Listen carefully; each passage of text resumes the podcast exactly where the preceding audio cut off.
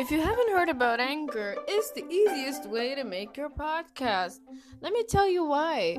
First of all, it's free. You pay no fee whatsoever. It's absolutely totally free. There's creation tools that allow you to record and edit your podcast right from your phone or computer. And most of all, Anchor will distribute your podcast for you so it can be heard on Spotify, Apple Podcasts, and many more platforms. Well, the most important thing is that you can make money from your podcast with no minimum listenership. It's everything you need to make a podcast all in one place. Well, what are you waiting for? Download the free Anchor app or go to anchor.fm to get started. That's A N C H O R dot FM. What are you waiting for? Go ahead and subscribe and make your own podcast. It's free.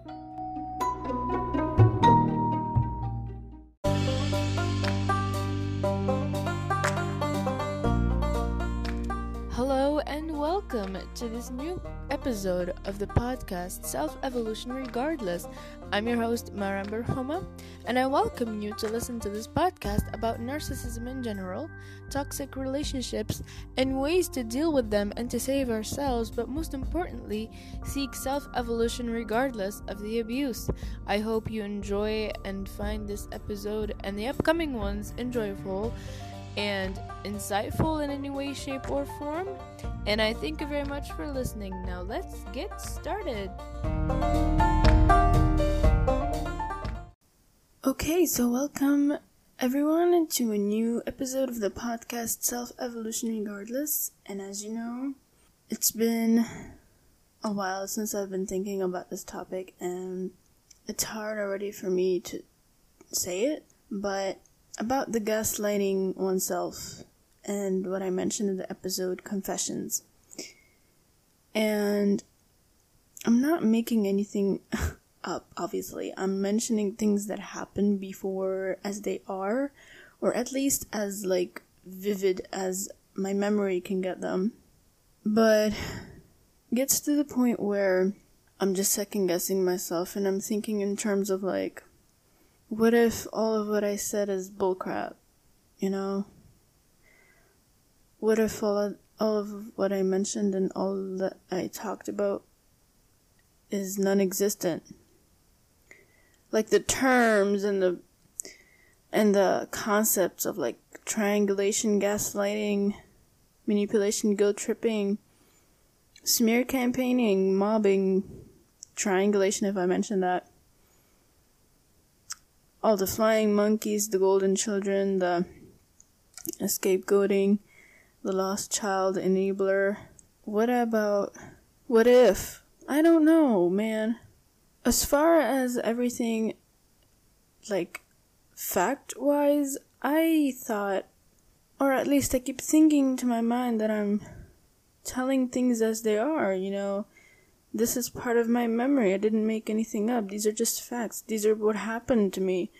And I'm sharing this with you because maybe someone out there has these kind of stories and they never really got the chance to find anyone believing them when they talk about it, especially when people out there that are biased, that are just always gonna, for some reason, you know, just be against you, even without any reason in particular, really.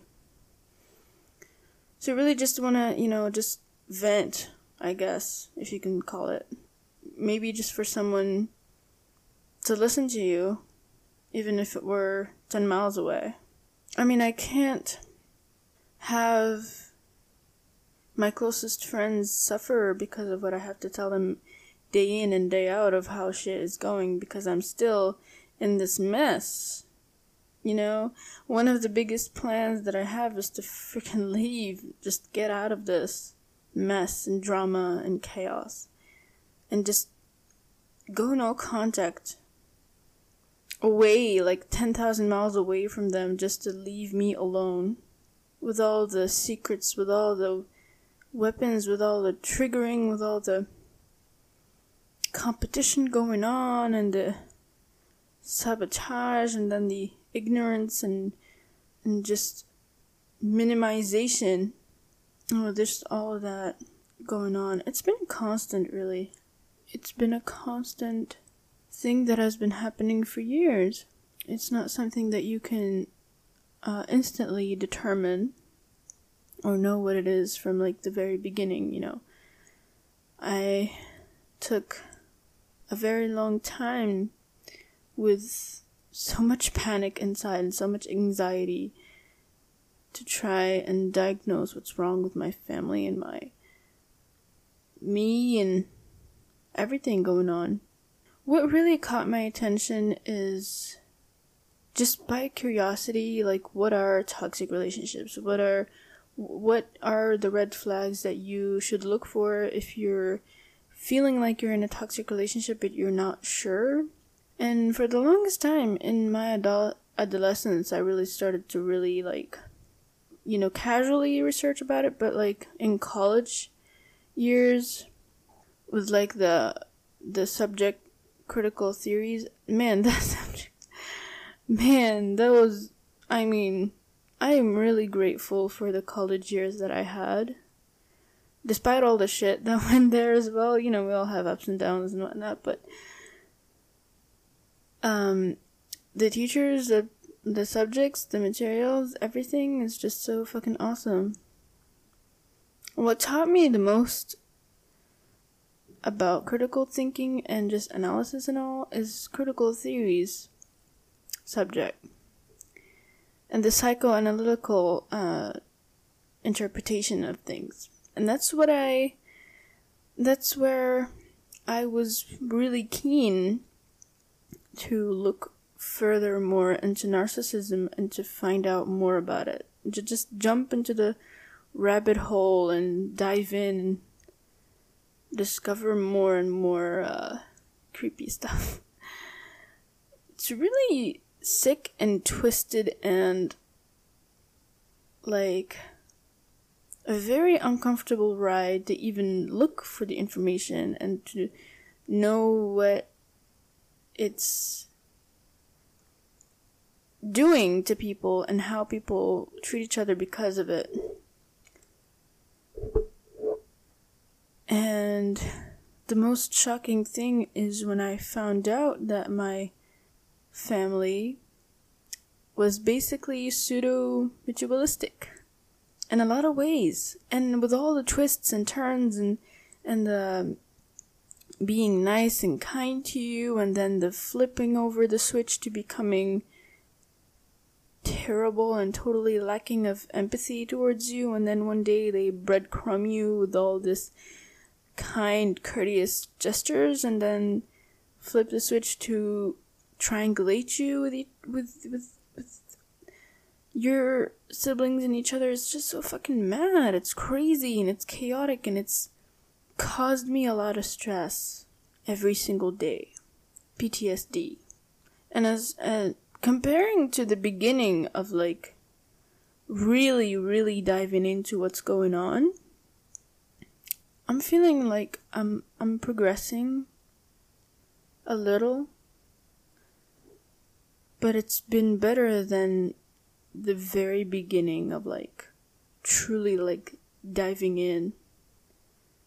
You know, now that I know quite more I'm still ignorant, you know, I really, I still feel like I'm stupid and I don't know much, and I still have so much to discover and so much time in my hand that I really want to use that time to discover more and to dive more into this deep rabbit hole.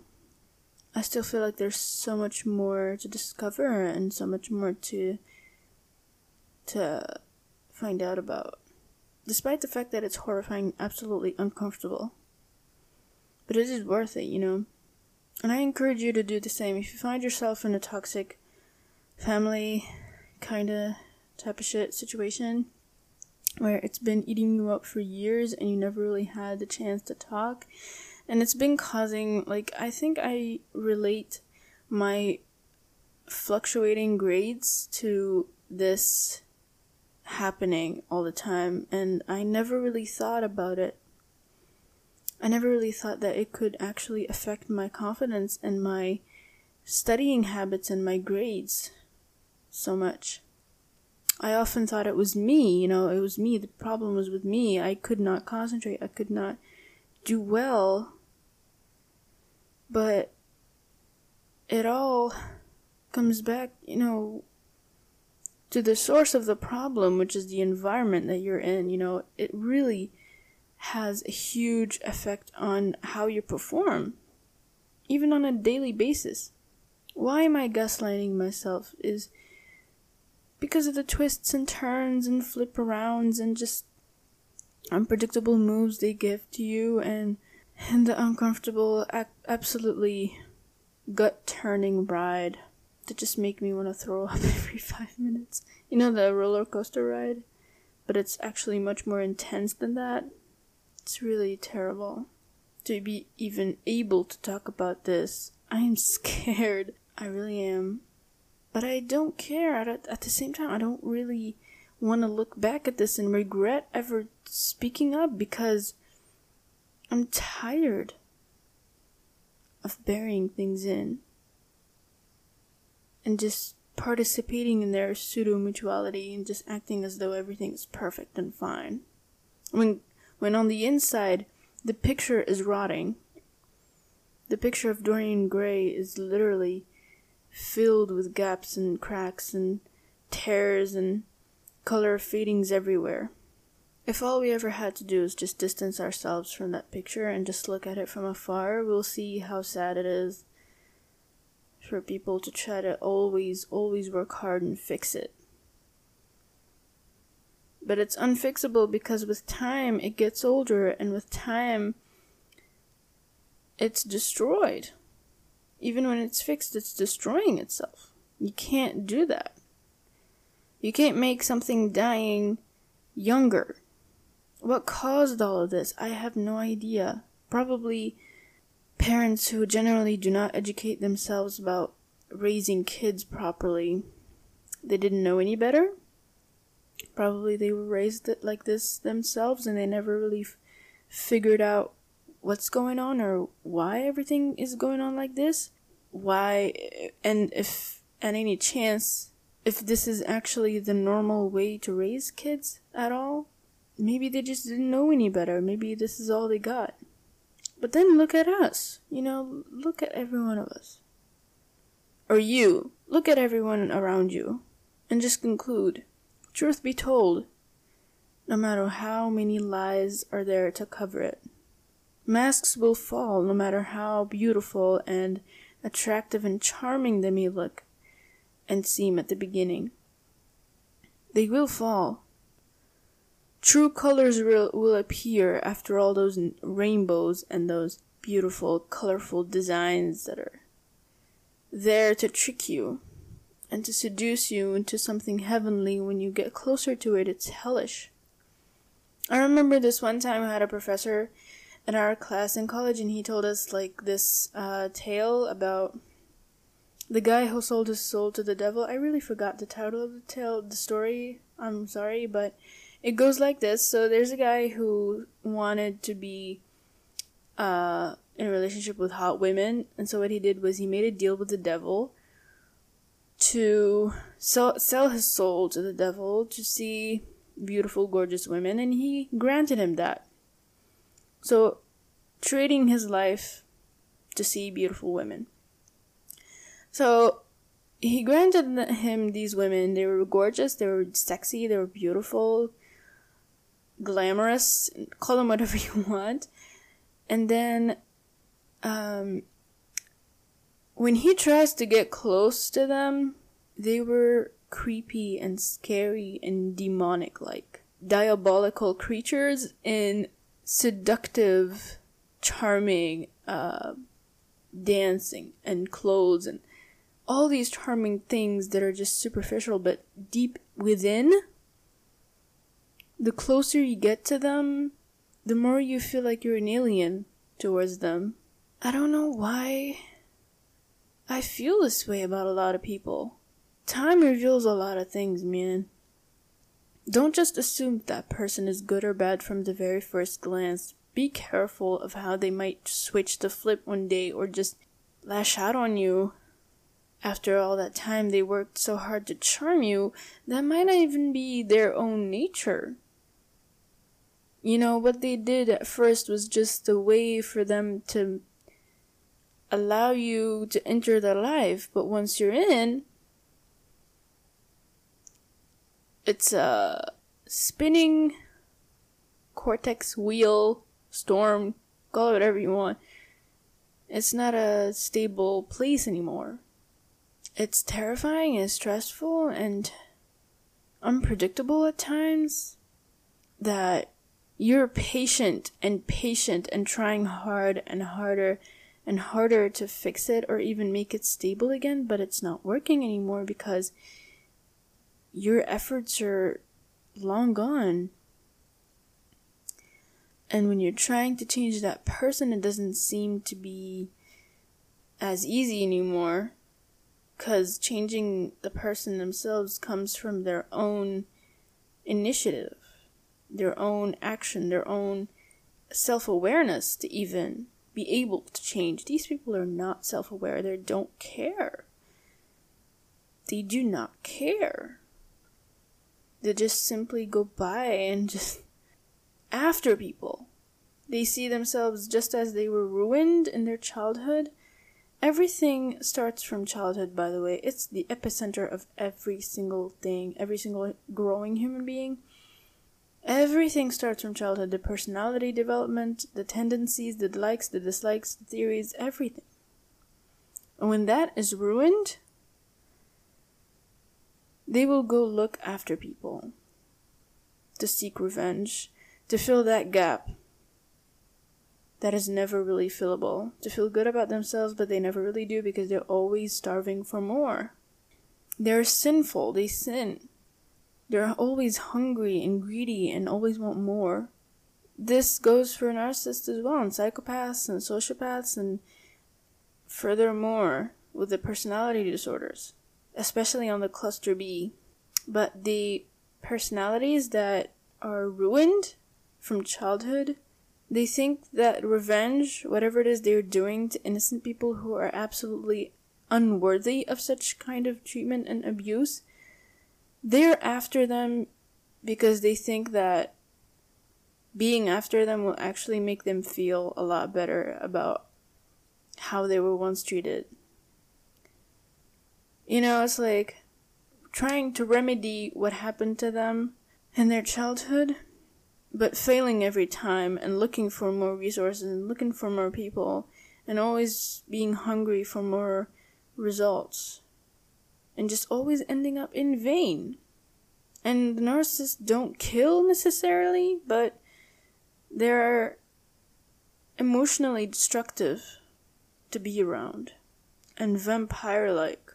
I remember when I recorded that episode, Narcs, aka Vampire, uh, Energy Suckers. I don't know, I forgot the title. but it goes something like that. If you want to go listen to that one.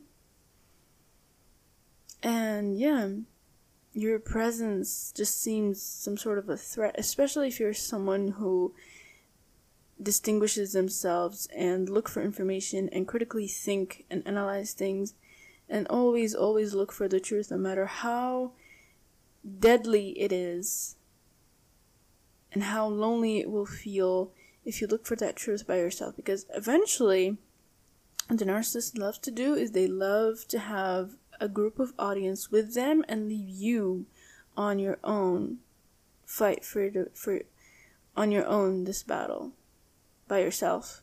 Having no one around you, having no one support you, you're there just by yourself.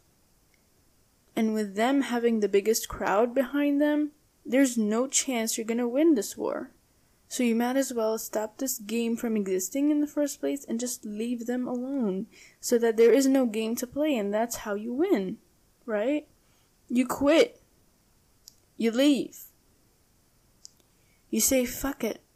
I'm fucking out of here and you put your foot on the ground and you you step on it really hard and you just determined okay so you leave and you can, and you never look back again and that's how strong you become and that's how you help others get out of that pit as well. All right? That's it. I, think I am maybe today's episode has no context whatsoever, but I just wanted to let this out, and I'll see you in the next episode. So, folks, that's a wrap for this episode, and as you can guess, this is my goodbye speech. uh, just kidding. I hope you found this episode enlightening to some degree. You can always like, comment, favorite, share, and even subscribe to this podcast here on Anchor FM or any other platform where, where you'll find my podcast available like Podbean, Stitcher, Spreaker, Acast, Radio Public, Overcast, Apple Podcasts, iTunes, and recently I've added my podcast in TuneIn as well as Red Circle. That's where you'll find my podcast also available. I'd also appreciate your support for a very small monthly fee. If you have any topic suggestions, questions, some feedback you'd like to share, don't hesitate to send me a brief voice message and I'll take care of that. So, to conclude, this was Self Evolution Regardless. I'm your host, Maram, and I will see you in the next episode.